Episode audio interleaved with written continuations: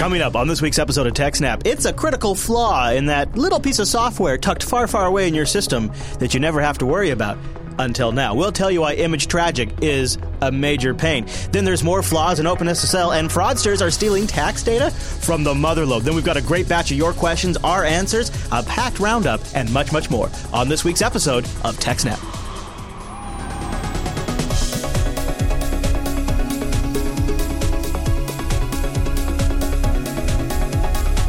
Hi, everyone, and welcome to TechSnap, Jupiter Broadcasting's weekly systems network and administration podcast. We stream this episode live on May 5th, 2016. This episode is brought to you by our three fine sponsors, DigitalOcean, Ting, and iXsystems. I'll tell you more about those great sponsors as this here show goes on. Our live stream that's powered by the incredible ScaleEngine over at scaleengine.com. You should really go check that out. My name is Chris, and joining us every single week is our host, the admin, the tech, and the teacher, Mr. Allan Jude. Hey there, Allan. Welcome back. Hey, Chris, everybody. Thanks for watching. Hello. How are you, well traveled man? How are you feeling? Did you get any con Oh, or good. anything? Good. Good. Well, we I feel like you and I haven't done this show in about a year. You It's only been like three weeks. I know, you know, I know, we didn't miss a beat, but just when you get into something every single week and then you go a while, I'm, I'm just all a mess. I don't know what to do. So I thought just to sort of stabilize out, just to sort of get my feet, uh, maybe we just start with the news. Maybe we just just start with news because we have Well, an that's what we always one. do. So. Maybe that's why it feels so good. And this first one, image trick. What's image tragic? Tragic, What's image yes. tragic? What's image tragic? So, Noah? so there's an application called. ImageMagick. Yeah, I'm familiar with Image, ImageMagick. is a very yeah. popular suite of applications for working with images. Right. And it's used by a huge number of websites to do things like convert, process, and resize Mm-hmm. images that are uploaded by users. Whether it's a forum letting you pick an avatar or like your profile picture on Facebook or uh, Oh, yeah, yeah. Twitter, or you know uploading images and making thumbnails of them for uh, a photo book or whatever it is. It You is know, literally the back end magic for processing images. All yeah, Yeah, all there's over the another library called libgd, which is different and so on. But yeah, ImageMagick is a huge thing used by a lot of software. Uh, and it turns out there are multiple vulnerabilities in ImageMagick, uh, Oh. which is uh, you know used to process these images. And one of the vulnerabilities can lead to remote code execution if uh, it's processing user submitted images. So it means if I go to your forum and upload an image that maybe isn't actually an image, it's something else, uh, then I can run whatever commands I want on your web server. Like, be like, hmm, I'll just uh, Yeah. look at- take a copy of that database, that your configuration file that gives me the username and password for your database, Woo. and then I'll be like, dump that, and then send it over here. And What's now going I have on? your whole database or whatever. that is a mess, Allan. Yeah. Uh, so if you use ImageMagick or any other library similarly afflicted, Mm-hmm. uh, we recommend you mitigate the known vulnerabilities by uh, doing at least these one of these two things, or preferably both. First, verify all images files uh, begin with the expected magic byte uh, sequences. So when you get you know a PNG or a JPEG, the first couple of bytes of the file tell you what type it is and that's how programs can tell that oh that's a png file and how, this is how we should process it uh, so this way if somebody sends one of these exploit scripts and names it .png you will detect that it's not a png and not process Okay. it um, the other one is use a policy file, which is a configuration for ImageMagick, to disable the vulnerable coders that are part of ImageMagick. Uh, the global policy for ImageMagick is usually in etc ImageMagick, and they, they provide an example policy file on the website there to disable uh, the ephemeral URL, MVG, and MSL coders. So uh, ImageMagick released a new version, uh, 6.9.3-9, um, on th- April 30th. Uh, but it's not clear if it actually completely resolves the vulnerability. It does. It, it fixes some of it, but is it maybe not not, all of it. Uh, well, because they don't know if it's still possible to exploit it. Okay, okay. you, you get to read the, the, the website there, imagetragic.com, which is what they've named the vulnerability. kind of cute. Uh, they and they have a FAQ there of why they end up naming it because originally saw they, they started with just a blog post, but nobody was paying any attention to it, and Mm-hmm. then they then they went and bought the domain and got a logo, and then all of a sudden everybody was paying attention. Oh no! Dang it, people. yes. Um, but yes, they say insufficient filtering for file names passed to delegate commands allows remote code execution during conversion of several uh, file formats. in particular, ImageMagick allows uh, you to process files with an external library. So if ImageMagick can't handle a certain type, you can have it call a different program. Uh, this feature is called Delegate. Uh, it is implemented by basically forking out to the shell and running some command. Um, and then there's a configuration called delegates.xml with the actual values for the different parameters. Uh, due to insufficient checking on the percent %m uh, substitution, it's possible to conduct shell command injection. So basically, you know, if one of the delegates is download a file from the internet, it would be like, you know, wget blah blah blah minus o to this file, and then here's the URL.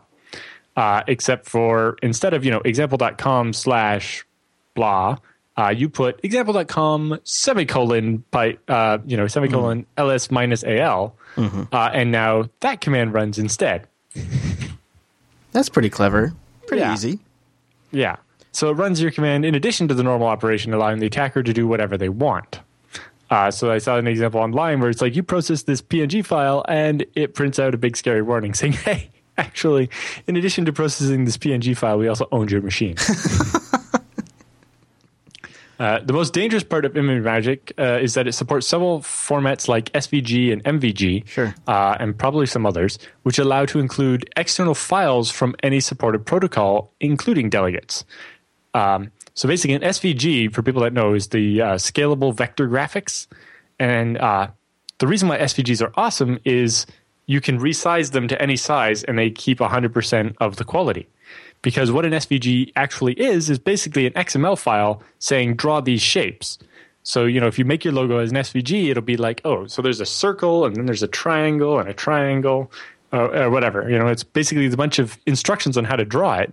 And then you can just scale that to any size and it redraws it Yeah. at perfect quality. Whereas with a regular like JPEG, if you resize it, it looks like ass. Right. a blurry. Yeah. So the thing is, SVGs and MVGs can have includes and so on. Like if you scroll down a little bit, you see the MVG there. You can say, "Oh, look, I'm going to include some file," or Yeah. File, file underscore read.mvg. yeah, Yeah. and a bunch of these other ones. Uh, and so they can include remote files from websites so that the attacker can get more code injected into your uh, system, or they can use it uh, so that when ImageMagick is done processing the image and, and gives you the, the you know resized image to download, the content will actually be some file that's read off the, the hard drive of your web server. That'd be a great way to return, like in this case, etc password. Exactly. And so you're, oh, it's like, oh, yeah, I just downloaded avatar.png, except for actually the content is your password file. Uh-huh. Hmm. Uh, yeah, so there's a bunch of vulnerabilities, uh, and uh, you should check out the website for more details, and you should uh, update your ImageMagick, but also keep an eye out for the next couple days. Uh, there might be a second update to fix this better or more I guess- or the rest of the way. I was looking at some of the stories you've included in the show notes, and like um, all of them pretty much have updates from like the last 24 hours of stuff that's been going on. So yeah, this is Yeah. still happening, still going on right now. Yes. So uh, there's also, as part of the FAQ, they ask why are you disclosing the vulnerability like this? Why is it uh, not, you know, coordinated disclosure where we tell everybody, hey, you need to watch out and update ImageMagick, Right. Uh, and then, you know, don't tell anybody what the problem is till later. Uh, they say we've collectively determined that these vulnerabilities are available to individuals other than the persons who discovered them. Uh, an unknowable number of people having access to these vulnerabilities makes this a critical issue for everyone using the software. In other words, it's already out there. Yeah. Uh, they're pretty sure it's already out there. And uh, Who is us in the FAQ? It asks, and it says us is we. We is us. uh, yeah, it's um, the people that were working on it. There was uh, somebody from a Russian mailing list and somebody else. And Putin, probably, probably, Yeah, probably, don't know, Vladimir Putin. Some people working on stuff. My, ig- my ImageMagick. No, uh, no, no, don't not my ImageMagick. No, that's supposed to just run in the background and something I'll never have to think about. Come on, Allan, what are you doing here? Uh, well, thank you for telling us about this. I had seen uh, Image Tragic floating around. And I hadn't. I had not seen what it was about. I figured. I figured there was something afoot. I do kind of like their logo and site, imagetragic.com. yeah, well, you guys wanna uh, the out. wizard is, I think, based on the, Yeah. the regular image right, magic. right. That's good. It's good. It's good. Yep. It's funny that they say they didn't get much traction until after they launched uh, the name, and now they have, of course, a Twitter account. Let's see, their Twitter account's only got 345 followers, though. Well, yeah. I, I, I, I'm not expecting many updates on this vulnerability. no, but you know what so- else is interesting is not only would this be a great way to get it, but look what they what the actual name of the account is the CVE name. Yep. That is actually pretty good. I'm going to follow it just for that. Boom, followed. Pow, because I think that's clever. All right. Well, why don't we take a moment? I'm going to go register every CVE number for the rest of the year. Oh, right. Yeah, yeah, yeah. Yeah, what you need to do is just think of really good puns on open source project names and then just Ah, register a few of those. and then have them ready and be, and be Yes. like, hey, Right. has your security company found a flaw Yeah. in yeah, this sell to tool? you you want- I you have want a great this name? domain, Right. and I've already made up a logo for you. dude, it's it's, uh, it's the new gold mine. You just got to get to the right one. Uh, all right. Speaking of clever things, let me tell you about our friends over at Ting. Go to techsnap.ting.com to support this show and get yourself a great discount over at Ting. I've been enjoying the Nexus 5X now for uh, a couple of weeks on the Ting network. It's like just a great phone. And I'll tell you something else. If you haven't had a chance yet to play with Android M, Holy smokes, is the battery life better? I mean, phenomenally better. Sometimes I leave my phone unplugged overnight and I wake up in the morning and I still have 82% battery. It's, uh, I mean, the, the new Doze features they add in Android N are great. This is why I love the Nexus line. You get a Nexus directly from like wherever you want, Newegg, Google Play, or even Ting directly, and you just activate it on the Ting network. You go there right now, techsnap.ting.com, you get yourself a SIM card for like nine bucks, and then you get a $25 service credit because you're just getting the SIM and then you can put your new phone on Ting with no contract, no early termination fee, and you only pay for what you use. So if you've got Wi-Fi like I do here at work, and you've got Wi-Fi at home, and you don't make a lot of calls, you've got three phones, and it's like thirty bucks a month. Linux Fest Northwest is like my busy, busy, busy on the phone, coordinating, talking to people, especially during the event. I th- I think I last time I checked, I think our bill is like forty dollars somewhere around 41 bucks for three phones during my busy quote unquote time. Now, thankfully, Linux Fest had really great Wi Fi this year, and so that definitely helped. But when their Wi Fi wasn't working, the Ting signal was awesome. And because they have CDMA and GSM networks to choose from, if you even know what those things mean, then you already have all the knowledge you need to be armed with to go look up coverage maps and decide which one's going to be better in your area. So, for example, I can get about 11 megabits on CDMA here at the studio. I put the GSM SIM in there, and I'm getting 22 megabits down on cellular network. I'm not talking about the wired connection over Wi-Fi. I am talking about my mobile cellular connection, and I only pay for what I use, and there's no contract. You can go get an existing phone with Ting, or you can bring your own if you've got a compatible. They have a device checker where you can check all of that stuff. Average monthly Ting bill per device, 23 bucks. Now remember, you're only paying for what you use, and there's no contract. They've got everything from SIM cards all the way up to the latest phones. Feature phones too, if you just need something to make calls, and we'll have like a week long battery and an amazing dashboard to manage all of it. TechSnap.ting.com is where you go. No mysterious line items, unlimited devices on one plan, just six dollars for each line. A great control panel. Excellent, excellent customer service. Super, super customer service. No overcharges or penalties. Just what you use. No bundling, no ETFs. You want a hotspot, you just turn it on. Just use the features. No gimmicks techsnap.ting.com. Go check them out. Take control over your wireless experience and go own your devices. It makes a big difference. TechSnap.ting.com. And thank you to Ting for sponsoring the TechSnap program. I really appreciate it. I have really been enjoying the new device. Every time I get a new device and I put it on Ting, uh, it feels like such an obvious way that the consumer experience should work. Just so problem free, so in my control. I really like it. TechSnap.ting.com. Okay, when I think of ADP, I think secure. I think protecting information and data and consumers. When I think ADP, I think of a brand I can trust. Until I read Brian Krebs' blog. when I think of ADP, I just think of the company that processes my paycheck. I know. I just I think I want to think that they are all of those things though. You know, I mean that's what I want to believe. I want to believe it, Allan. but now no, we can't. Actually, it looks like fraudsters have stolen tax and salary data from ADP. So, uh, not so good. Yep. According to Brian Krebs. What's going on here? Uh, so this one actually kind of reminds us of the IRS one, uh, where people would sign up for your account before you did, Mm, yes. uh, and then actually they kind of used it in the same way. Uh, so this one's a uh, identity thief stole tax and salary data from the payroll giant ADP by registering accounts in the names of employees at more than a dozen of uh, ADP's customers. ADP says the incident occurred because the victim companies all mistakenly published sensitive ADP account information online that made these uh, firms easy targets for these tax fraudsters. Uh, so ADP provides payroll, tax, and benefit administration for more than 640,000 companies. Uh, last week, U.S. Bancorp or U.S. Bank Uh, the nation's fifth largest commercial bank warned some of its employees that their W 2 data had been stolen thanks to a weakness in ADP's customer portal. Ah, is this sort of what tipped us off? Is this what sort of Yeah. started the ball rolling? Gotcha. Uh, I think uh, one of the employees at the bank forwarded the letter they got to Krebs, and that's how it all started. Or how Krebs got into it anyway. right. Uh, ID thieves are interested in your W 2 data because it contains much of the information needed f- to fraudulently request a large tax refund from the IRS, uh, but in someone else's name, right? Stealing tax data. We've covered that before a number of times. Uh, US Bancorp said since April 19th, uh, we have been actively investigating a security incident with our W 2 provider, ADP.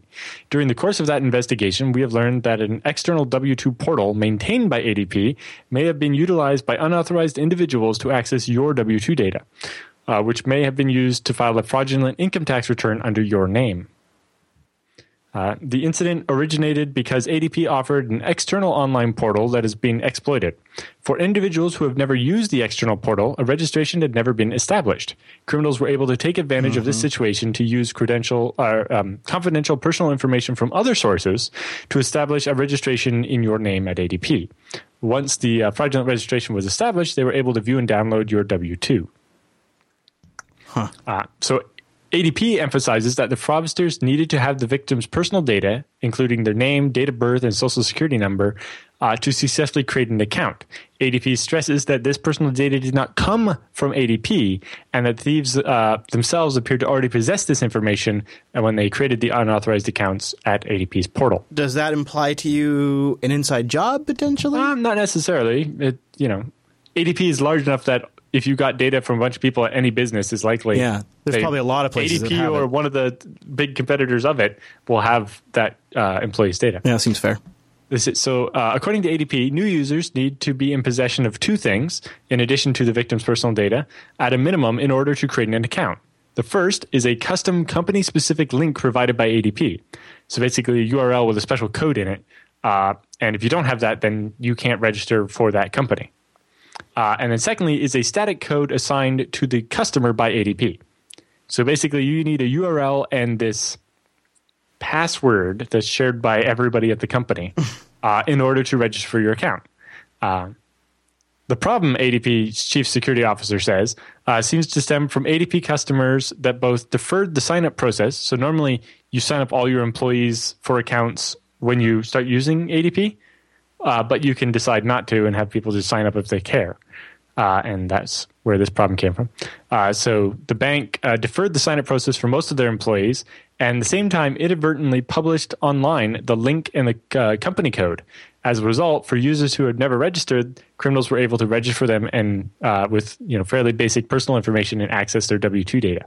Yeah, this all this all does sound like just sort of standardized info that if you kind of figured out how it works. I mean, because most companies are Well, probably opting not to sign up. Who wants to waste their employees' time and money? Nobody Well, wants to. I think in particular, you normally bulk sign up. That requires you know, someone with database knowledge to actually program it in, right? Not to mention the time of your staff to organize and put all that together. Well, in particular, the problem comes here is uh, is that um, the bank says we viewed the code as an identification code, not as an authentication code. Right? We thought the number was just how you how ADP knows it's from our company, not how um, you prove uh, how you you know authorize that this person is definitely from our company.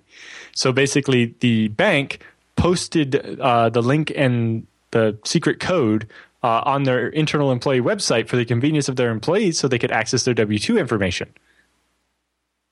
I can right? see that. So that seems kind of secret. it- a secret can only be protected if everyone who has it knows it's actually a secret. exactly. That's I could see that the company doesn't know. In this case, the bank they have no idea. Why would So they? ADP's like, uh, if you want, if employees want to sign up to get their W twos online, they have to go to this URL and enter this code. So you're like, okay, we'll post that up in a memo or on on on our website so our employees can find it easily. Which is and it's like, probably their most efficient whoa, way of communicating with a bunch of employees. So, Right. like, Especially, you know, the bank has like sixty four thousand yeah, employees. yeah, they got to get the word out somehow. Uh, but it turns out, oh, those are secret, and you shouldn't just post them all over the place. Wow. Uh, so ADP Portal, like so many other authentication systems, relies entirely on static data that is available on just about every American for less than four dollars in the criminal underground, like your social security number, date of birth, address, etc. Yeah, high school, whatever. Yeah, it's true that companies should uh, no better than to publish such a crucial link online along with the company's ADP code. But then again, there's are those are also very weak authenticators, Hmm. especially since the password would be the same for every single user at the Yeah, company. yeah, that's a huge problem. Yeah. Are they at least Uh, per company? Did you get the Yes, imprint? it- yeah. The, the link and code are per company. Okay. Okay. ADP security officer said uh, ADP does offer an additional layer of authentication, a personal identification code, Mm-hmm. Wow. basically another static code that is assigned to each employee. So each employee gets a PIN number. Uh, he added that ADP is trialing a service that will ask anyone uh, requesting a new account to successfully answer a series of knowledge based questions uh, based on information that only the real account holder is supposed to know. Obvious problem there is the supposed to know information. You know, a lot of that stuff, you know, can be found with Facebook or Twitter or just, you know, digging into the person. Uh, the IRS learned this the hard way. They've already had to replace two different authentication systems that use these knowledge based authentication questions uh, because they can be too easily guessed by attackers. Yeah, that seems seems like we really need The to security modernize that. questions that, uh, you get asked when you call up your bank and stuff are pretty lame. Yeah. you know so uh, the bank was like how many accounts do you have it's like how often does the answer not like between one and four Right. And right as we've seen too, it's really uh, it, feels like there's degrees of how much it matters, like when it comes to the IRS or your payroll information. But we've also seen issues with Amazon and iCloud and PayPal and others too. So Yes. it's all Uh, across the board. apple was way too eager to help customers rather than protect them uh, so yeah uh, Krebs' closing note here is uh, it's truly a measure of the challenge ahead in improving online authentication that so many organizations are still looking backwards to obsolete and insecure approaches like knowing people's birthdays. Yeah. ADP's logo includes their clever slogan, a more human resource. Uh, it's hard to think of a more apt uh, mission statement for the company. After all, it's high time we started moving away from asking people to robotically regurgitate the same static identifiers over and over and shift to a more human approach that focuses on dynamic elements of authentication. But alas, uh, that's fodder for a future post. But interestingly, uh, that image you were showing at the bottom there, uh, after Krebs' report, apparently it caused a bit of a, a drop in ADP's stock price. As you can see, that sharp drop right there. Uh, but it quickly recovered and went back to normal. But uh, I wish it actually had more of a permanent sting, so that way companies were more incentivized to do something about this kind of stuff and well, think about see, when it came out that it wasn't really ADP's fault. You know, they, they didn't actually get breached, uh, and Yeah, that's it- true. because their customers were doing the wrong thing. Now, it's you know partly ADP's fault for not stressing to the customers that that information, those links have to be secret and so on. But I agree. Well, uh, so now I don't feel so great about the sophistication of some of these very important systems, Allan. Thank you very much for that. Any other thoughts on that particular story? uh, not on that one. No.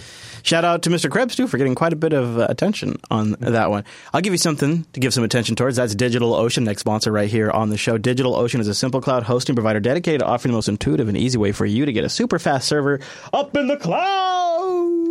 That means they have really great servers that you can get your your instance on. They have data centers in New York, San Francisco, Singapore, Amsterdam, London, uh, Germany. They got some in Toronto's. They got some all over the place. Uh, and they're super, super nice data centers with 40 gigabit E connections to the hypervisor tier 1 bandwidth and a really nice interface to manage all of it. It is the best. Plus, they have a great API to take advantage of with tons of good apps built around that API that makes it really easy for you to do things like control your systems from your phone, from your desktop. I love their new DOCTL command line interface to manage all of the functionality of your droplets right from your command line. Perfect for the drop down terminal or when you're just SSH into your server and you want to execute a snapshot before you do an upgrade. Those kinds of things are no brainers. They have one click application deployments too of entire application stacks. Really easy, simple stuff. Really standardized too. It's not special like homebrewed code that only DigitalOcean has. I Well, love yes, it. uh, you know, in particular, when they hadn't got around to having uh, newer FreeBSD uh, 10.3 images yet, you can just use the regular FreeBSD updating mechanism and update, and it doesn't break because it's just standard FreeBSD. Speaking of FreeBSD, uh, this is a little old now, but a comparative introduction to FreeBSD for Linux users might be valuable to some folks in our audience. Yeah, uh, they have really good like- documentation. Nothing that's in there is specific to DigitalOcean. It's all just, hey, I've heard about FreeBSD, but I want to try it, Right. but I only know about Linux, and it basically, it's like a little um, phrase book like like a quick little hand know, guide kind of a thing. Yeah, hand guide to to uh, yeah. I think translate. it's great. I think it's a great idea. Uh, they have a whole bunch. Uh, it's part of a, a, seven series of getting started with FreeBSD over the DigitalOcean uh, Community Center. They have so much great documentation for everything, including like brand new stuff like Ubuntu 16.04, all good, ready to go. I've just recently spun up two new servers. They're my on-to-go Linux infrastructure, and uh, you just got to try it to believe it. Here's the great part. We've got a deal for you. If you use our promo code SNAPOcean, that's one word, lowercase, SNAPOcean, you get a $10 credit. And with that $10 credit, you can try out, say, their $5 rig two months for free. It starts at $5. In less than 55 seconds, you'll have a machine spun up. And at $5, you can get 512 megabytes of RAM, a 20 gigabyte SSD, one CPU, and a terabyte of transfer. And then the pricing is really straightforward from there. I think the latest one, I've, I finally deployed my largest one yet, which is the uh, $40 a month one. Uh, I know, I feel like a baller. Uh, and most, but most of my rigs, uh, in fact, almost all of the other ones are $5 a month rigs. Um, I think I did ten dollar a month rig once for Minecraft, but I can't recall now because they once I have them set up, they just are so easy to maintain and they're really easy to expand if I need to. That it's not really super important. I just mention it because the pricing is so so straightforward, and they even offer hourly pricing, high volume pricing, which is great. And little pro tip: they have an early beta sign up for their new block storage service that's coming soon. You can go check that out too. Just use the promo code SNAPOcean over there so that way they know we sent you. DigitalOcean.com. And a big thank you to DigitalOcean for sponsoring the TechSnap program. I almost feel like we need a dedicated OpenSSL segment these days. Uh, we've got another one from the 3rd of May, which uh, just a couple of days ago. Yep. What's going on in OpenSSL land?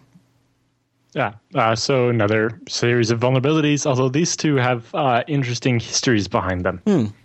Uh, so you know, there's more advisories as usual. We've kind of come to expect that. Uh, I guess but there so. Two high um, severity ones.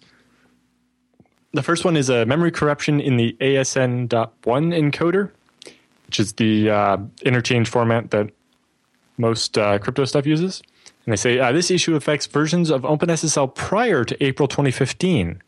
Uh, the bug causing this the vulnerability was fixed in uh, on April 18th of 2015, so a year ago, okay. and released as part of the June uh, 11th, 2015 security updates. Okay. Uh, the security impact of the bug was not known at the time. So this this highlights a different problem with OpenSSL in that non-security changes happen to go out with the security updates. Right. Uh, and in this case, this little change that snuck in actually turned out to not uh, to cause a new vulnerability and not realize. Am I misremembering, or is this not the first time we've talked about this particular problem on the show? Like that seems like we've mentioned yeah, that before. Uh, well, it's, it's, yeah, it's it's been a problem that, with OpenSSL. Why the are they not time. changing that? Uh, well, they haven't changed it yet. Do you do you i mean do you get the sense that there's enough pressure where they could actually restructure? I've so when i've talked to projects about this before the line that i've gotten before from these projects is well there's so much about our release cadence and the way developers contribute and the way we have it all structured that if we were to break it all up and say these this is a security track and this is a feature track it would simply just be too much work for us and so therefore we're not doing it. And and then that's where it sits. That's just where those kinds of things yeah, say but you know at freebsd we do this with three versions at a time and there are not that many people. it's Yeah. not really that hard to do. yeah yeah so You know, maybe uh, one day then Git supports branches. right It's really freaking easy. right, you have this is, you know, OpenSSL 0.1 dot one dot or 0. Dot, or 1.0.1 and uh, you know, we're not adding new features to that. We only put security fixes. And uh, so when there's a security fix, we'll commit it up here and then merge it down there and it's pretty much done. You know, I'm sure it could be handled. Anyway, uh, so it's interesting that they they fixed part of this and didn't think it was actually a problem. okay Uh, so in previous versions of OpenSSL, the ASN.1 encoder uh, encoding the value zero represented as a negative integer, so negative zero, uh, can cause a buffer underflow uh, with an out of bounds write to the uh, integer type. The ASN1 parser does not normally create negative zeros when parsing input, and therefore an attacker cannot trigger this bug. However, a second independent bug revealed that the ASN1 parser uh, can misinterpret a large universal tag as a negative zero value. Uh, large universal tags are not present in any common ASN1 structures, such as X509 certificates, but are accepted as part of any structure. So someone could create a certificate that did have one. Therefore, if any application deserializes untrusted ASN1 structures uh, containing any data field, uh, the uh, and later reserializes them, an attacker may cause memory corruption that is uh, potentially exploitable with some malloc implementations. So, uh, applications that parse or re-encode X509 certificates are known to be vulnerable. Applications that verify RSA signatures on X509 certificates may also be vulnerable, uh, which basically would be every use of X509 certificates involves verifying the signature. uh, however, only certificates with valid signatures trigger ASN1 re-encoding, and hence the bug. So, a invalid certificate might not cause the problem. Uh, since OpenSSL's default TLS X509 chain verification code verifies the certificate chain from root to leaf, TLS handshakes uh, could not be targeted with a valid certificate issued by trusted certificate authorities. Uh, but yeah, so this vulnerability is a combination of two bugs, neither of which individually had security impact. The right. first bug, the mishandling of negative zero integers, was reported to OpenSSL uh, and by two different people in 2015. Uh, the second issue, mishandling the large universal tag, was found using libfuzzer uh, and reported on the public issue tracker uh, March of 2016. Oh, okay. Uh, the fact that these two issues combined presents a security vulnerability was reported by David Benjamin from Google on March 31st. Uh, the fixes were then developed by OpenSSL development team and David Benjamin from Google. Hmm. That Googs. Yeah. So uh, something we fixed earlier turns out to have actually been a security bug when combined with this other bug, and uh, the two of them going together is quite nasty. So, is this part of Project Zero? Is that what uh, no, okay. not specifically. All right. Uh, and then the second one is the padding Oracle and AES-NI CBC Mac check. Okay. Okay. So AES-NI or the AES new instruction is basically an instruction on newer CPUs that allows to. Uh, it basically has some of the algorithm of AES uh, built into the processor so that you can do it faster. So instead of doing all the math manually, you say, "Hey, processor, here's some stuff, encrypt it for me, or decrypt it for me," and it does it. And if you do that mode and use the message authentication code, the check isn't quite right. Mm. So a uh, an attacker who's in a man in the middle position, so not that easy to do always, but definitely possible, can use a padding oracle, uh, which basically by changing the amount of padding and keep sending it, they could eventually figure out uh, where your data is set up. Uh, could uh, decrypt traffic when the connection uses AES CBC cipher and the server supports AES-NI. Uh, so this issue was introduced as part of a fix for the Lucky 13 padding attack back in 2013. okay. So when they fixed uh, Lucky 13 in 2013, uh, they accidentally introduced this vulnerability. Hmm. So the padding check uh, that was in uh, place before that was working fine uh, was rewritten to be in constant time. So um, that's something that's important in, in, encryption is normally when you do operations on a computer, depending on like how many bytes you copy or whatever, it'll take a different amount of time. Uh, specifically, if you send an invalid uh, message and it goes to process it, it'll fail very quickly and you'll know that oh this that was definitely invalid. Whereas if you send a, a properly encoded message, uh, it takes some time to decrypt, right? And so um, in encryption, we use this system called constant time, where you purposely make it always take this amount of time, so that an attacker can't tell whether it succeeded or failed based on how quickly it finishes. Because if you send junk, it'll it'll fail very quickly, and if you send good stuff, it'll take longer. So by taking the same amount of time either way, you don't leak that information, which is called a side channel, mm-hmm. uh, to the attacker. So the padding check was rewritten to be in constant time by making sure that uh, it always does the same number of bytes uh, are read and compared against each other, uh, either the MAC or the padding. Uh, but it no longer checked that there was enough data to have both the MAC and padding bytes. Hmm. And so by cheating, you could uh, tell that it, the Mac didn't check out or whatever. Mm-hmm. Uh, and so this allowed this attack, which I think uh, it doesn't say in the advisory, but I think it allowed you to decrypt 16 bytes at a time. Okay. Just do it repeatedly yep. and, and, get yep. all messages. Yep. Yep. Um, but yeah, so this one, the second one was oh, we figured out that back in 2013 when we fixed the vulnerability, we broke AES-NI, which is basically almost every server uses that because it mm. saves a lot of CPU time. Mm-hmm. Now, not everybody uses CBC Cipher, so uh, you know maybe it's not as big a deal, but yeah, that's uh, rated high criticality as well. Mm. Uh, but it's interesting to see that both of these uh, high criticality bugs are related to previous changes. And in the one case, it definitely seems in a rush to fix this the Lucky 13 bug, they actually introduced a, f- a further flaw into the system. Mm-hmm. And it wasn't detected for three years. So it shows that even in the case of, oh, there's this known vulnerability and we're publishing a fix, the fix isn't getting enough code review. At least wasn't in 2013. That's the damn. That's the damning thing. I think. You know, uh, obviously nobody nobody can look at all the code in OpenSSL. There's just too much, right? It's hundreds of thousands of lines. But new stuff uh, coming in. But yeah, looking at small patches that fix a specific known issue, like oh, there's a vulnerability and here's the fix. It definitely seems like uh, those could be looked at a little closer. Right. Huh. Yeah, it, uh, what I hate about it is it sort of dispels that myth that uh, open source is more secure because there's thousands of eyes on the code. Uh, it turns out this important stuff only has one or two well, eyes. In aggregate, there's thousands, but yes. Well, in particular, it's when it's really complicated code. Nobody wants yeah. to look. Yeah, for sure. and so on. Mm-hmm. Well, uh, very nice to have the run rundown there, and it is fixed now. And we have the goodness linked in the show notes if you guys would like to see the advisory. There's also some lower impact ones listed in there yes. as well. Uh, some uh, EVP encoding updates, uh, a memory leak in ASN one, uh, and one where if you use the EBCDIC uh,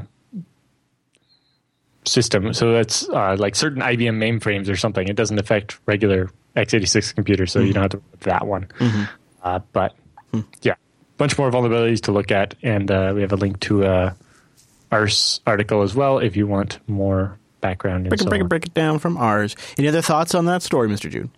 Uh, nope, that's about it for that one. Alrighty, well, let's take a moment and thank iXsystems for sponsoring TechSnap. iXsystems is a great sponsor for this show. They have systems built around Intel's best processors designed for any open source workload you might want to throw at it. It is a great sponsor for this show because if you guys have ever been in the position of having to recommend, build, spec out, price, design a system, you know it could be done better, and iXsystems does it better. They take a white glove approach to the entire process. I got to see a little bit of iXsystems gear at uh, Linux Fest Northwest. That was pretty cool.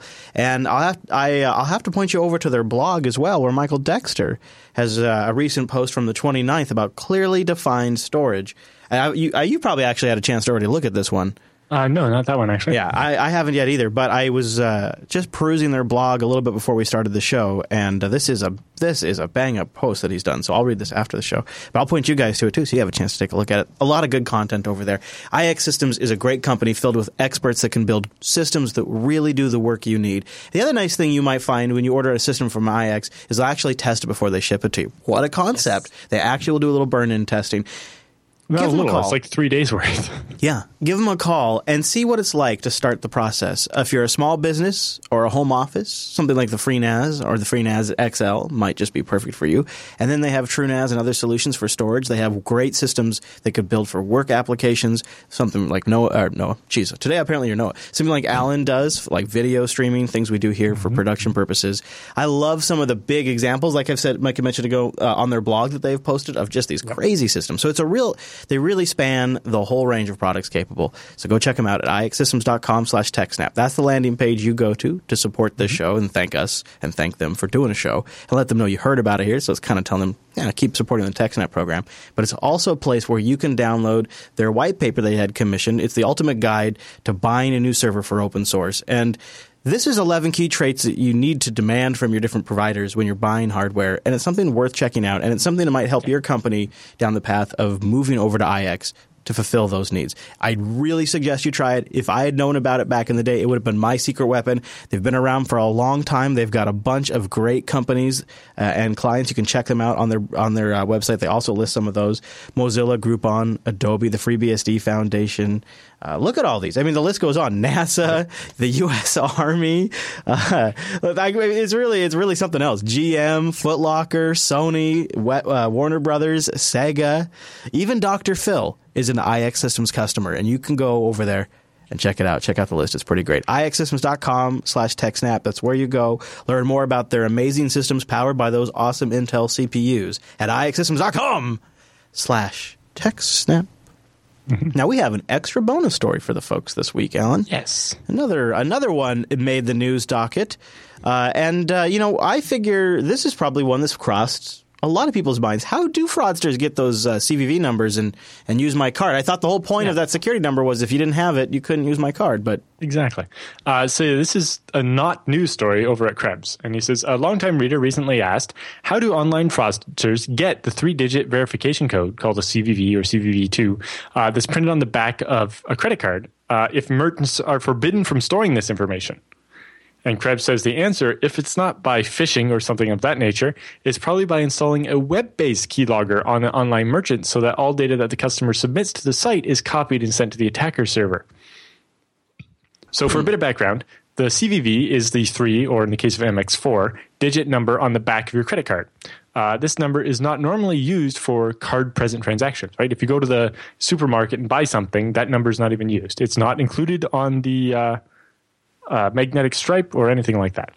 Um, so it's not normally used when you have the credit card on you. Uh, but the CVZ, uh, CVV is designed for card not present transactions, right? So when you buy things online, uh, it's a way to prove that you have the actual credit card, not just the number because you stole it from somewhere, right? The idea is that uh, this number was never ever stored anywhere. Uh, so even if in the event of a credit card database getting breached, you know, oh look, I got this list of credit cards. It's like, well, sure, but they're no use because you don't have the CVV number because that never gets stored in a database. Uh, and then you couldn't use the card for online transactions.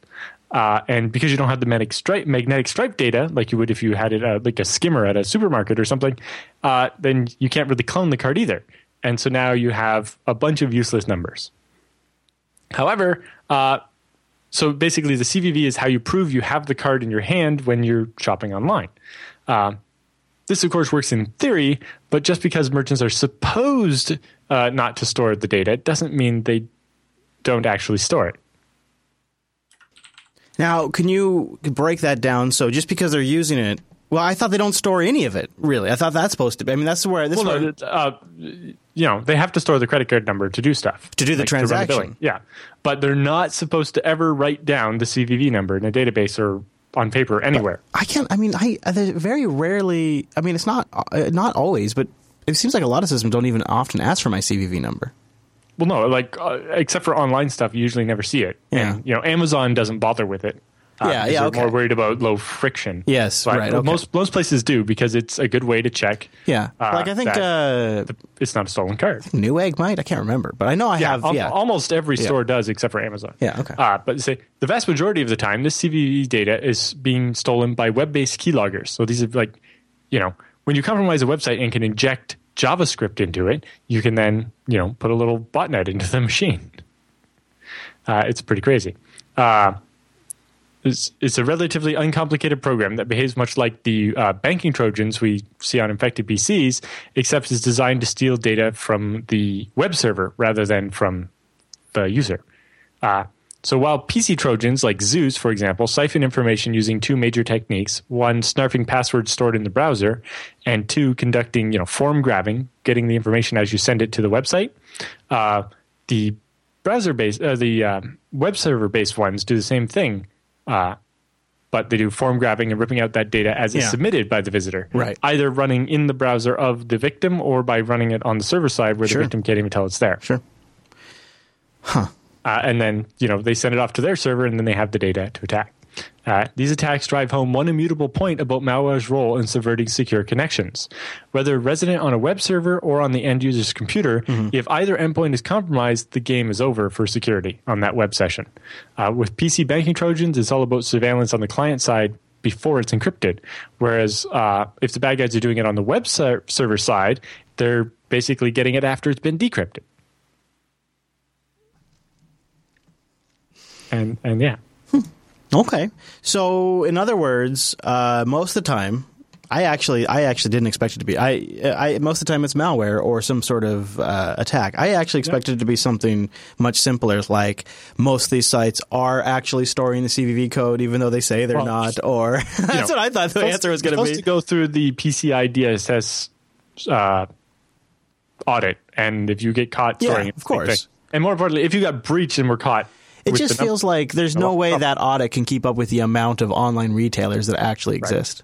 And So- you know, the question is, do most of the breaches come from a lot of these small places or from a couple of big places? Yeah, right. Yeah. And we know the answer is both. And then also at the other end, you just need to find a retailer if you still want to buy online who's maybe more interested in a low friction shopping experience and doesn't require the CVV code. There's another way around it, right? Is you go somewhere that just doesn't require it. It seems to me um, some standardization and policies around all of this would. I, mean, I guess there is some, but it seems like it's just not enough. It's too much variation. It's kind of nice of Mr. Krebs to break that down, though. I just kind of, I have wondered. It has crossed my mind, and uh, there is a video in that link in that article too. If people people want to watch that after the show. Uh, yeah. Any other thoughts, Allan? Nope. All right. Well, then why don't we give a plug to uh, our friends over at the BSD Now program? Tracing it back to BSD episode 140 just came out uh, a few minutes ago, hot off the encoder, as it were. Uh, anything to mention for this episode, sir? Uh, we have a great interview with uh, Samy Al Bahra of Backtrace.io uh, about post mortem debugging of when a computer program crashes. So his company basically making a, a new way to do it, and uh, it includes a live demo in the video, and it was really really cool. Uh, it's definitely worth checking out. Also, uh, And then all the news and Yeah. everything for the week. yep, yep, including a news item about uh, pfSense, a video, a new video series, or Yes, there's a whole video series about pfSense in there. Cool. BSD Now episode 140. A nice solid number to go check it out if you haven't jumped in yet. That's a good one to start. Tracing it back to BSD episode 140 of the BSD program. You can go start that HD download right now. Get more Allan Jude in your face just as this show wraps up because we're about at the halfway mark right now, which means it's time for the TechSnap feedback.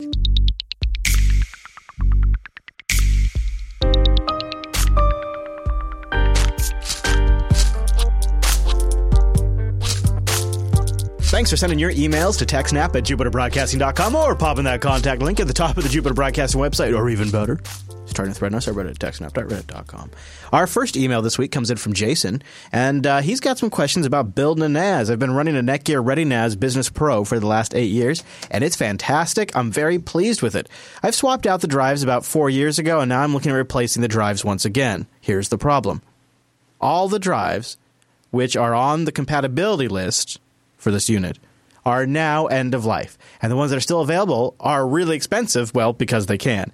This had me realize that now I'm pushing my luck with the actual NAS chassis. After eight years of operation, the magic smoke is now likely to leak out of the PSU or some major component. This is a NAS that this NAS has been powered up for almost all of those past eight years. Most of the components are all bespoke to Netgear, and I can't just go out of my way to buy a new PSU from Amazon to perform a preventative maintenance.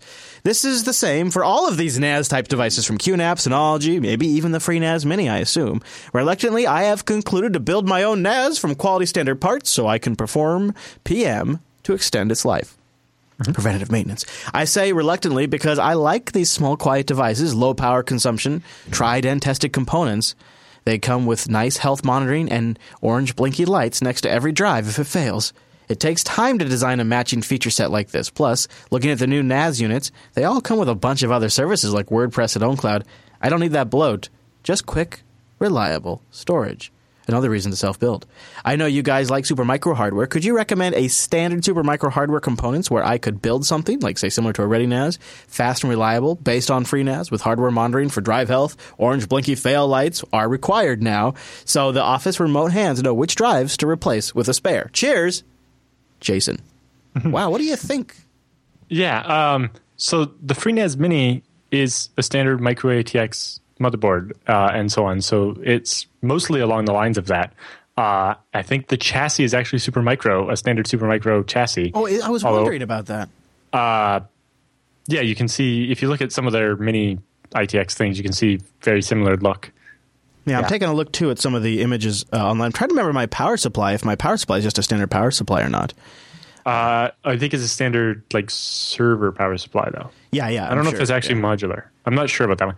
Uh, but yeah, you can uh, you know, IX is the best people to ask this because they will know. You know, if you decide that you want a NAS that is going to have a Right. swappable power supply, or maybe, or maybe you know, you could just ask them. you know, I'm looking at the back of the thing; it looks standardized. But anyways, if you just ask them, they might just sell you an additional PSU too that you could just put on the shelf. Just put it yeah. out there. Uh, in general, um, what you're looking at is sorry. Um, yeah, if it's the same motherboard, you know, you uh, you can basically build something like the FreeNAS Mini, but in a tower if you want to just use a standard power supply or something. In fact, there is a blog out there where somebody did just that. I don't remember. There's where, a couple. Uh, somebody. Uh, there's a couple of cheap NAS build ones over on the FreeNAS forums and so Mm-hmm. on. Uh, but you know, you can actually get the. I think it's an ASRock motherboard they use in the FreeNAS Mini uh, XL, um, and it, you get that same low power, quiet um, CPU, uh, Intel Atom CPU, and everything. Yeah, that seems like a pretty great way to go. Because, you know, I, I respect Jason for admitting he wants the dummy lights. I think they're a nice feature, too. They really, you know, when you walk up Yeah. So it. the downside is, I, the dummy lights require usually some kind of enclosure management type Exactly. stuff. Uh, and the FreeNAS Mini XL is just regular SATA ports. And I, I wouldn't expect uh, I wouldn't expect most custom builds either would have that as well. And Yeah, well, the the big thing is basically you have to have something that controls those lights, mm-hmm. And that's a bit more complicated. I think his idea You- to we- use- well, basically, in your chassis, you would need something that has like a backplane in it, um, and I don't. I think some of the Supermicro chassis might have that, have the actual backplane and hot swappable drives. Uh, I'm just not sure because I almost always just buy rack mountable stuff. But again, Ask IX, they make tower desktop machines and they can definitely build you something like a FreeNAS Mini, but in a more standard case if you are like, well, I, I'm fine with giving up more physical space for my FreeNAS Mini. And they could probably build you basically a FreeNAS Mini in a in a bigger case if that's what you're after. if uh, if anybody or in the something with an actual controller card. I'm looking right now. If anybody in the chat room knows of any, uh, I'll do some real time follow up in a bit if you want to give some links. But I think both Allan and I kind of are leading with uh, you might consider not even as a sponsor part. They're not paying for this part of the show. You just might want to consider calling IX and explaining to them what your requirements are. They can answer more questions than I can. and uh, you might uh, just ask them about including an, an extra PSU. Just see if that's an option. It's not like it's out, out of this world uh, question. So, cheers, Jason, to you, and good luck. And let us know. Follow up. Actually, follow up with the email and uh, let us know. Mr. R writes in about creating a decentralized cloud and wants to ask where to start. Uh, hey there, Allan and Chris. This is what a few friends of mine came up with. Well, I came up with it, and my friends want to join in. We want to have each other have our own small servers, maybe FreeNAS based, but definitely using ZFS. We want to share the storage with each other as well as with anyone uh, being able to see the others without, without. I'm sorry. We want to be able to share the storage with each other without anyone being able to see what the other one has stored on their system. This also has the idea that if someone else joins up on the storage cloud, then it would increase. Or if someone decides to add another hard drive, we all have more storage available. Basically, a decentralized storage cloud. What would also be neat is to have some redundancy. Say Alice is up and Bob is down for updates, but Craig, but Craig and Dave are up, and then everybody can then access all of their files. And of course, Mallory wouldn't be able to see uh, anything stored on anyone's system but their own. So, some sort of network RAID Z would be interesting to do something like this, right? Is this possible? Where to start? What to consider? How to securely com- compartmentalize all of this? And how do I really cloud? Thank you in advance. Best show on the internet. What do you think, Allan? Uh, so your big problem here is if you're going to do something like RAID Z, that means when you write new data, you don't finish writing until it's sync to all of the drives. And if some of your drives are, you know, virtual drives in somebody else's free FreeNAS over the internet, it's going to be really, really slow. Um, but basically, ZFS doesn't support clustering, so you would have to get some kind of gl- uh, clustering file system like Gluster or Ceph and put it on top, uh, and then you know be like, all right, here's a bunch of storage blocks on my uh, NAS, and then you know via VPN or something, you can have access to the blocks on somebody else's uh, to try to be redundant, and you would have to you know GELI those uh, first, you know, so you'd have Ceph on top of GELI, and then it out to the other guy's NAS or whatever. Uh, and it gets awfully fragile pretty quickly when you're trying to do all Okay. that. Um, hmm. You know, and it's something else. Uh, So uh, if when it's files you don't care if everybody else can see, uh, I've I've had a discussion. With, I know some people in California that use a certain ISP where they have a subnet where they can all see each other. So they have gigabit uh, internet connections, but there's a second subnet that's just traffic between like the neighborhood or whatever, and they have like a distributed Plex setup that's really cool. Nice. Uh, but in that case, it's all right. Everything that I put in this directory is available to anyone in the neighborhood. like a BitTorrent sync sync thing kind of thing. Uh, Uh, maybe? not quite. Okay, I would recommend Yeah. a couple of things then. Uh, you might consider uh, doing OwnCloud with federated uh, OwnCloud servers, and then the OwnCloud server's backend storage would be on a ZFS file system.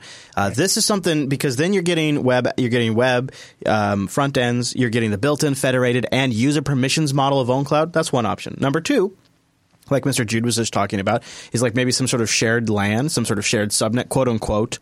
Like something using Tinc VPN where each of you install the Tinc VPN client and then you create a mesh VPN network. It becomes a secondary interface on your machine and then you could share some stuff that way. Or last but not least, throughout the entire idea, everybody manages their own uh, file system and storage. So you could use ZFS. Someone else could just use, you know, their Mac with an external hard drive and just use SyncThing and have folders with different syncs that you share with or BitTorrent sync Right. or something like that. that. Does, that doesn't help them so that I can't see Right. your files. Well, you could Uh, only. well, and the other thing is, if I add more space to my NAS, I probably don't want that space to be soaked up by Chris. right, right. That's true. Uh, so uh, But there's a know, lot of different ZFS options. with but- ZFS, you can set a quota on the. This is the storage I share with other people or whatever. But still, Yeah, yeah. So I would definitely check out Tinc and maybe some other solution for managing the files themselves. All right, Jay writes in with our last email this week, backing up family members' machines. You got to respect that. Which this sounds like almost the same question, but Uh, slightly different. Yeah, so hey, Allan and Chris, I'm a big fan of this show. I've only been listening for about a year, but I love it, and I apologize if this has been asked before, but I'm looking for a system for backing up the machines of family members. I'm a developer by trade and still learning Linux systems administration as I go along, so there are gaps in my knowledge, but I need to learn, so I want to learn what's necessary. With the recent upswing in the number of ransomware and smart malware products, that's the right word, right? Out there, I thought maybe I'd get a little worried about my parents' machine. So I talked them to some security best practices, but now it's time to back up. Uh, and I know they're not going to be willing to pay for backups or anything that you know like that. So both of them are running Windows machines. One is around seven years old, uh, and of course it has important files for mom on there, like photos, documents, all that kind of stuff. Um, he's got some backups going to USB drives uh, when they remember to do them, and they don't really want stuff stored up on the cloud or aka someone else's computer. They've talked about that before. So he's thinking maybe he could run a machine at his house running 24 7, and their machines could dial back to it essentially and sync with it overnight uh, when no one is using any of the bandwidth. That way I could take images of all of their drives. Uh, the next time I visit, and then just bring a recent backup for the initial build to migrate or to, to mitigate the cost of that initial sync. I'm currently running a bunch of Ubuntu 14.04 machines, so I don't mind repurposing one of those or installing what's necessary. Are there any tools or best practices I could use to set all this up? I'm thinking something like BitTorrent Sync or similar for the upload to my machine. I'd like to have versioning uh, in case I get a call saying that they overwrote or deleted something accidentally. So I'm thinking maybe ZFS or something similar. Any pointers on getting this set up would be appreciated. So is this, Yeah, is so, this a uh, Bacula thing? That's an Maybe? option. Yeah, it could be something to Uh, consider, right? Yeah. Um, your main issue uh, with this is going to be keeping it in sync and so on. Um, Yeah, that's yeah. and the uh, the problem with something like BitTorrent Sync is it breaks down when you have a lot of small files. yeah, it does. It really trashes the machine. Yeah, because you're doing all the hashing and everything. Yeah, for every Um, file, and by the time it gets done checking, see if there's any file changed on like the end of a file list, it's got time to start all over again, and it just it's awful. Just tie up your computer endlessly. Um, Bacula is not a bad option uh, uh, option for this because it has transport encryption and everything, and then you don't have to worry about VPNs and stuff. Um, Plus, you could make uh, you know pretty easy restore options for them. Yeah, bare metal Uh, necessary. So that's that's a decent option, uh, and it has good support for running on top of ZFS and so on. And if he's an upcoming sysadmin, it's not a bad thing to learn. yeah, it's definitely a skill to have in your tool belt. Yeah, I think Uh, and I think that's the easiest way for Windows. Yeah, the other only, and I know. See, the not backing up to other to the cloud. That that eliminates things like CrashPlan, which does afford you to sync to somebody else's house as well as do backups. And the nice thing about that is it's just really easy and cheap. Uh, so CrashPlan, and the other thing I know you said no cloud backup, but Jay, if you just considered not backing it up to your house and instead did something like Tarsnap, the nice thing there would be it is encrypted locally, so they're only sending off encrypted files to Tarsnap. That's yep. about as good as it's going to get. So that's just something to consider. Uh, or maybe use a VPS and not your home computer. That might make things a little more, uh, well, A, faster, and B, more long term sustainable. Yep. When you have family members and then you get them hooked on your solution and then you become responsible for that, and then that computer over in the corner becomes something that is linked to your family members' data and you're responsible for keeping it running. And if they have a failure and your backups don't work, you're going to feel like the biggest jerk ever. And anything you can do to make that easier for yourself, faster for yourself, and more sustainable for yourself, if you're really going to do this, if you're really going to be the person that's ultimately responsible for their data now, because it will become your responsibility since you have the backups, consider things that are actually meant for backups. BitTorrent Sync would be a band aid. Bacula, Tarsnap, CrashPlan, maybe a few other options I think are a way better bet for you. That would be my advice, Jay. Any other thoughts, Allan? Uh, no. Okay. All right. Well, Jay, also let us know what you do. Uh, and if you guys out there have any uh, any uh, comments, techsnap.reddit.com would be a good place for people in the community to get a chance to be able to see those. You can email your questions directly to us, techsnap at jupiterbroadcasting.com, or go to the contact page and choose TechSnap from the dropdown. We got a couple of emails in the mailbag, but we'd love to have some more for next week's episode. We're back to our regular schedule and need your emails. So go over to that contact page and ask us your question. Now, with the feedback all done, that means it's time for the TechSnap Roundup.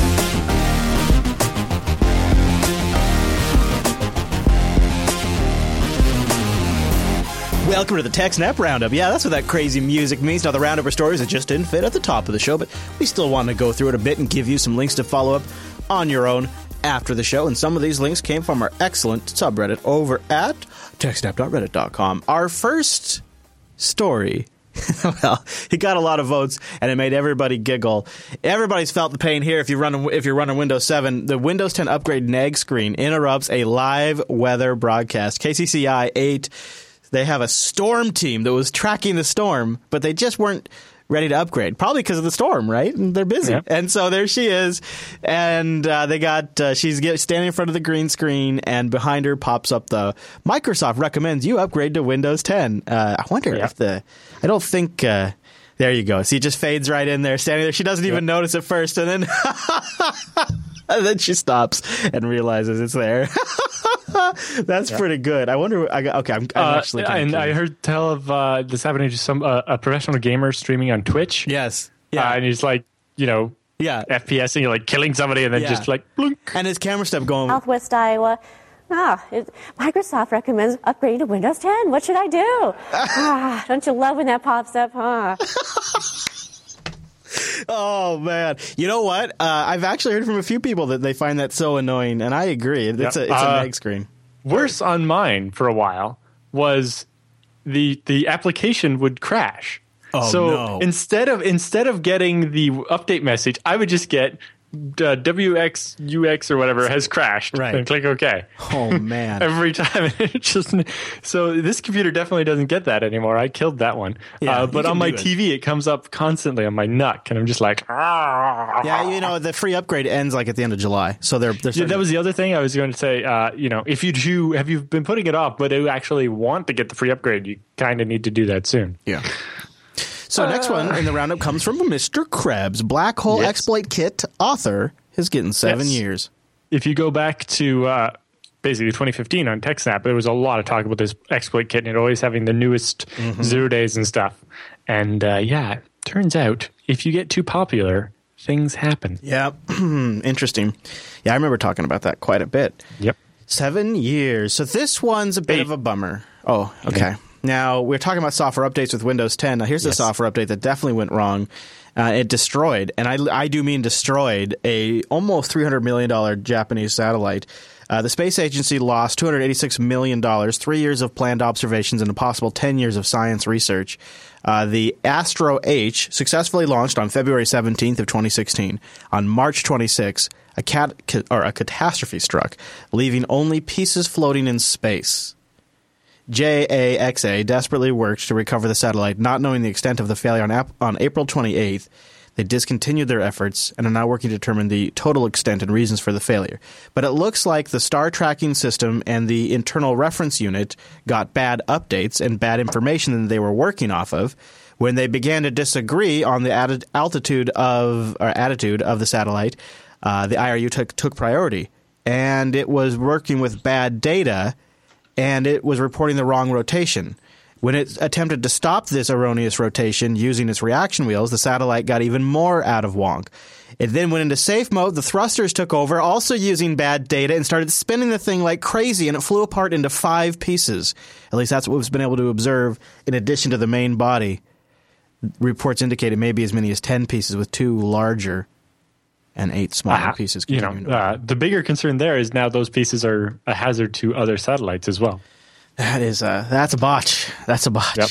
You know, you got to have some rule. Uh, you know, uh, when I saw a talk in 2013 about uh, using FreeBSD to control the mirrors for a new telescope, like a huge telescope that's got like machine controlled mirrors. Yeah. Um, you know, it had to react very quickly, but at the same time, it had to have limits so that it didn't try to move the mirrors too fast and break them. Right, because you're actually like pushing on the center of a big and like bending the mirror, and so well you can bend it back and forth. If you go too quickly, you'll just break it. Um, and so yeah, you know a lot of these things you have to have uh, limits on how fast you'll allow spin or something like that. But if you're if the way you measure it is off, it's like oh yes we're spinning nice and slow, and you're going like woo, woo, woo, woo. it's like yeah, yeah.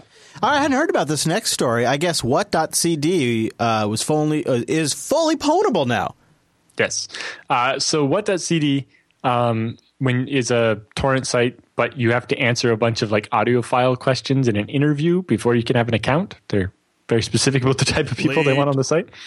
Uh, but their password reset system uses the mt underscore rand function, which is not good. Uh, and so by just observing the site for a while, the attacker can figure out what the seed was and uh, be able to generate the same random numbers and basically be able to spoof the uh, reset token and be able to reset the password for any account, like the administrator account. And then they could give themselves lots of upload credit so that they wouldn't have to, uh, so they could download more stuff or take over the site in any way they wish. Well, what a week for Bitcoin. Craig Wright is not Satoshi Nakamoto. Not only have we linked to the technical proof of why he's not Satoshi Nakamoto, but he actually today said sorry and he's leaving. He didn't say he's not Satoshi Nakamoto. He just said he's not going to prove it. He took down the pages on his blog and put up a sorry and goodbye post. So this week, Which we is like the third time he said goodbye. yeah, this week we have gone from this man is Satoshi Nakamoto, according to the BBC, to I am not. Well, this is the goodbye. third person they've tried to claim, Yeah. and this is the third time they've tried to claim it was him. And It is really something. yeah, Uh, what was more interesting about this particular case with Bitcoin, just to do a mini Bitcoin blaster really quick, Gavin Andresen and several others, uh, like the guy behind the Bitcoin Foundation, the founder of the Bitcoin Foundation, met with Craig Wright in person and walked out saying, I think it is Satoshi. And Gavin took a ton of heat for this, still continues to have taken a bunch of heat. He's losing a bunch of credibility in the community and had his commit access revoked to the Bitcoin GitHub over all of this. Uh, so what's interesting there is likely comes from a misunderstanding of how the signature stuff works. Uh, so, uh, showing that you've signed some, uh, that you have something that's signed isn't the right proof. The real way to prove it is some other person provides you with some text, and you, to prove you have the key, sign that text that you don't you didn't get to pick. It's the same reason why when the real uh, Nakamoto made started the Bitcoin blockchain, it's based on the headlines from that day's New York Times or something. I forget the exact details, but the seed is actually a fixed thing like that, so that it could be proven. Yeah, I, I you know, I, I had a sense from the very beginning. Uh, but what did kind of make me stop and take pause is when when Gavin and some others thought he was Right. legit. And I thought, well, they should have the technical understanding. Like the BBC getting fooled. Sure, yeah, they don't have. Uh, I don't know. I felt like there when, when the really more- smart people I know say they could have invented Bitcoin in their sleep. I'm like, oh, well, then it's not that strong. I, I look at it and I go, there's something else going on here, but will not know. So tell me about this PDF we have linked in the roundup. Ah, yes. Uh, so this one is just from a, a professor at Princeton, actually, but it's a CV of failures. Uh, so you know when, especially when you're in a position like you're a successful professor at a university or something, everybody thinks that you must be really good at everything, uh, or that you know that you're really like you're really successful. So this is a CV of so failures. he, he, he fed up basically, you know, his resume looks all nice and he's got all these things he's done, but then he has this CV of failures and is uh, basically a resume of all the things he's tried to do and failed at, like all the papers he submitted that didn't get accepted to different journals, or all the jobs he's applied for and got turned down. Meta failures is actually this CV itself. This darn CV of failures has received way more attention than my entire body of academic work. So listing all the things he's failed at got more attention than all the things he's ever succeeded at. I like them. I like that they labeled as a meta failure, and the CV itself is now listed as one of the failures. That is that's that's great. That's a great link for you guys. Uh, it's in the show notes. Um, here's a headline for you: This German nuke plant is infected with computer viruses, and we're all gonna die. Actually, it's fine because the systems that are infected. Get ready for this. Aren't connected to the internet, the station's operator says. What a concept. The viruses include uh, Win32 Ramnit and Conficker. Yeah, Conficker still out there, still getting. So when I worked at a non-nuclear power plant, uh, it was kind of interesting because we had these two different networks with a big firewall between them. But there was the business side network, which was Windows, and you know had problems with viruses, whatever. Uh, and even the control rooms had a Windows computer. But the actual operations of the plant were controlled by a Solaris machine, which didn't get any viruses. Uh, okay, look at But you know, like when you give a computer to the guy that sits in the control room twelve hours a day in a shift, uh, the stuff we found on those computers, whether it was just stuff they were reading or games they were playing or whatever, but it was just like, wow, that's a lot of stuff that shouldn't be on this computer. Yeah, yeah. Uh, okay, so tell me about this. Uh, getting malware in the mail, according to Krebs. Yes. So at first. I figured this was just email, but no, no, this is snail mail. So the American Dental Association mailed out uh, these credit card shaped uh, USB sticks uh, for a with uh, I guess a PDF file or something on it, like their dental procedure codes uh, for electronic health record stuff. Well, let me just And plug this right in. out, Yeah, it turns out they had some malware on some of them. You know, I'll tell you one thing. We did this uh, Switch competition uh, last episode of Linux Action Show. That's why I don't have a mustache.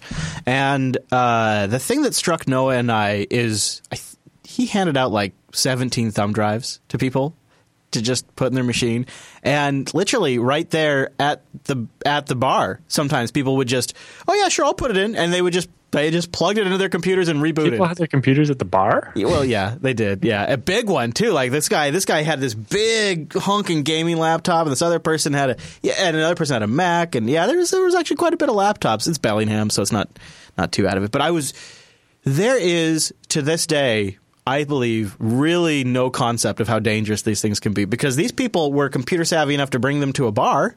It was an outdoor I, bar. I remember uh, more than 10 years ago, maybe even like 13 plus years ago, uh, the story of, you know, guy got paid to do a security audit at an insurance company and just dropped a bunch of USB sticks in the parking lot and boom, compromised everything. Yeah, exactly. That's it was. Uh, we, we comment on it a little bit. It's just like, yeah, that's just really kind of remarkable that this many people are just sort of blindly trusting us. So, yeah, that's a cool. That's an interesting story. So, yeah, surprise, surprise. There was uh, there was junk on there. Neat uh, business card looking thing though. That's kind of cool. Yep. Okay, how to set up Wi-Fi with pfSense. I don't have a lot to say about this one, but I wanted to cover it on the show for a couple of reasons. A lot of you out there Uh, using. but if, if you like playing with servers and have servers at home, this website, Serve the Home, has all kinds of cool stuff. Yeah, like reviews of switches that tell you how noisy they are and whether you would want to have this in your you know workstation at home kind of stuff. servethehome.com. Uh, and they have a setting up Wi-Fi with pfSense. A couple of things I like about this is they they go through specifically the board that they use, the hardware they used, how they built it. But even if you already have all that stuff, and you just want to know the software side of using set up pfSense to be a wireless AP, uh, they got it all in here. So I wanted to link it in the roundup because I think it's probably something Yeah. you guys would be interested in. How you guys found that it didn't end up in an episode of BSD Now is kind of slightly disturbing. I got the skills. All right, Bad so fun, tell me, tell me about tell me about this next link in the roundup. yeah, so this is a paper uh, called Norms of uh, Computer Trespass, and so it basically takes a look at the U.S. you know Computer Abuse Act, uh, and basically we have all these different laws that talk about when you trespass in a computer, but what that actually means can vary very significantly, right? Whether it's like you know if you make someone's computer waste time, is that trespassing on their computer? And then how do ad networks not count as trespassing on your computer? Uh, and you know if if someone you know accesses a file you didn't mean to make public but accidentally did, is that trespassing? You know, we go back to AT and T case where the guy downloaded some files that they had po- exposed publicly, but there were oh those are sensitive and you can't have those. It's like that well was trespassing kind in that case, though. well, you know, if if you leave some valuable stuff sitting on your front porch, it's technically illegal for someone to come up and take it. But then again, in the AT and T case, they copied it, not take it, so it doesn't quite fit that analogy. But anyway, it's a academic paper, kind of looking at what looking at norms and decide at what level do we actually consider the that level of trespassing a crime. Good. And what stuff shouldn't be. Good. Hopefully, so that we could update our laws to actually make sense. That's 'Cause we need strong laws to, to punish people who break into computers and do evil things, but we can't have them, you know, being like, "Oh, we're just going to threaten you with 200 years in prison for, because you looked at this many computers with a port scanner and that was trespassing." Right. Uh, and and use that to, get people to plead guilty for a lesser sentence and so on. You know, I, I played a clip last night in Unfiltered that was uh, the Mike Rogers, the director of the NSA. Uh, he was saying something about non-state cyber actors that do something to cyber systems. I can't remember the verbiage he used, but basically he made it sound like anything from attempting to log in to maybe a light DDoS is a cyber aggression. Like it's a it, that is considered an attack, and the verbiage he used made it super encompassing. So it's really important that people are actually considering what the definition of some of this stuff is right now because the current definition by like somebody like Mike Rogers at the NSA is uh, very, very, very broad and a little concerning. So I'm good, good paper. Uh, And that quote, uh, that whole clip, uh, it's in the first probably 10 minutes of Unfilter. It's worth checking it out. It was really something. Uh, okay, next story in the roundup Google migrates all of Blogspot sites to HTTPS. but there is uh, a kind of a caveat. Just a couple of things aren't working over on the uh, Google blogs. Uh, the announcement is a big uh, accumulation of efforts that's been going on from Google since September. But as part of this, uh, even if you've had it uh, turned off in the past, it will be turned on on your account. And some of the issues will be HTML content being loaded over both HTTP and HTTPS connections is not going to work correctly. That's obvious. Uh, however, there's actually probably a lot of features built into the software that, that might affect. And blogs on custom domains will not yet receive HTTPS support. The company said. Right, because you would need your own certificate and Yeah. have to provide it to Google server for But that. otherwise, otherwise, Although let's roll it out. because Google usually controls the DNS at least for that, it might be possible for the Google to issue Let's Encrypt certificates for, on your behalf. Uh, because they they have enough control that they can inject the the file on a URL that Let's Encrypt checks for, or add the custom DNS Wow. entry that Let's Encrypt. And so Google could do it for you. Uh, hmm. And then you wouldn't have to deal with, well, especially with Let's Encrypt, if every 45 days you had to re upload a certificate to Google, that would get super annoying Mm-hmm. really damn quick. Yeah, absolutely. Uh, tell me about this critical Qualcomm bug that I'm sure everybody's going to get patched for uh, right away. Right. I away. don't know that much about it. I didn't read the whole article, but uh, yeah, apparently it's a vulnerability that's been in Android for as much as five years and uh, is most severe if you're using Android version 4.3 Yeah, and earlier, yeah, yeah. which is a lot of people. Yeah. Uh, and yeah, it's uh, kind of This of. vulnerability allows a seemingly benign application to access sensitive user data, including SMS and call history, and the ability to potentially perform sensitive actions such as charging, I'm sorry, changing system settings or disabling the lock screen. Yeah. Yeah. I can just uh, picture the FBI disabling lock screens. But I guess what's interesting about it is uh, it's a bug in. Um, it's a bug, something to do with Qualcomm. Researchers said the vulnerability can also be exploited by advertisers who want to, who get who. Uh, by- I'm sorry, adversaries. Jeez, I'm too hungry. who could gain physical access. But I'm looking to see the details because this is, it's uh, a Qualcomm issue. The bug was first introduced when mobile chip maker Qualcomm released a set of programming interfaces for a system service known as Network, Network Manager. manager, later then called NetD, daemon. Right, uh, because Network Manager is a Linux thing, although both are, you know, Linux. Apple stole my music. No, seriously, that's uh, what uh, James has written about his ordeal with Apple Music. Uh, Apple Music, you are familiar with, is their big service, and I guess it's supposed to have a big overhaul soon. Uh, or I'm sorry, not James, Amber. Uh, what Amber uh, so, uh, explained was that, which is an Apple rep, uh, explained that uh, the Apple Music subscription had, an attempt to upload the music, had then removed them from the hard drive, had deleted them uh, when it saw files that it didn't recognize, which was a big bummer because as a freelance composer, it was music that the author had created themselves. So the fact that Apple didn't recognize it would be expected, and it deleted them. This isn't the first time this has happened when a, uh, Apple Music has deleted a user's locally stored music. Longtime Apple watcher Jim Dalrymple canceled his subscription last year uh, and called it a nightmare after the service allegedly deleted over 4,700 of his previously bought songs. uh, yeah. Yeah, Oh boy! Hey, it's the cloud. Hey, it is the cloud. yeah. Yeah, yeah. It's uh, it's an interesting because I guess it matches files by using a whole bunch of like different different sets of parameters, and yeah, then if it like, finds looks at a, the waveform as well Yeah. as the uh, and then it tries to find a better version up in the cloud, and it removes your local version, and then well, you can probably guess that's where the problem begins. Uh, malware taps Windows God mode. What? What? Yes. so um, going back to like Windows 95, Mm-hmm. um, Windows has a couple of compatibility like device type things. Like uh, it has something kind of like dev null, Okay. and it has the COM ports.